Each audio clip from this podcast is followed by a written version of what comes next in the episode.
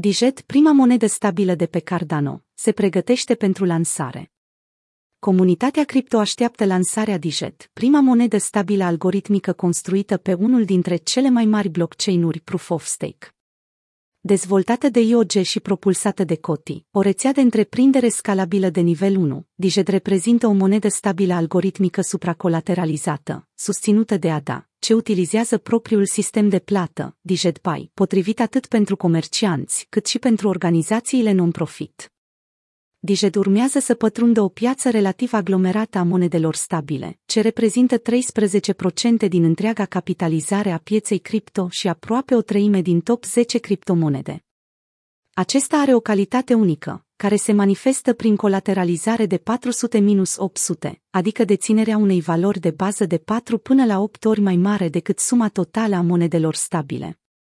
Fapt ce ne indică că caracteristicile ambițioase ale acestuia pot avea, de asemenea, o influență asupra poziției sale pe piață, care a înregistrat deja o creștere substanțială de la începutul acestui an.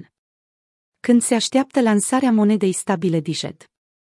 Lansarea pe mainnet a fost preconizată pentru începutul anului 2023, iar acum, Coti a anunțat că Diged va fi lansat spre sfârșitul lunii ianuarie. Lansarea Diged va fi un eveniment semnificativ pentru ecosistemul Cardano, deoarece acesta ar putea indica, de asemenea, o creștere a TVL-ului în ecosistem. Pe lângă cele enumerate, recent, echipa Diged a încheiat un nou parteneriat cu Yeple, un startup de dezvoltare de lete, pentru a oferi acces la gateway-urile de plată NFT. Acest parteneriat va permite oricărui NFT să fie acceptat ca opțiune de plată, o funcție ce prezintă un potențial excelent pentru viitorul monedei. Se așteaptă ca acest parteneriat să asigure că Diged utilizează în cel mai optim și eficient mod întregul ecosistem Cardano. În concluzie, lansarea monedei stabile Diged pe blockchain-ul Cardano reprezintă o evoluție interesantă pentru ecosistem.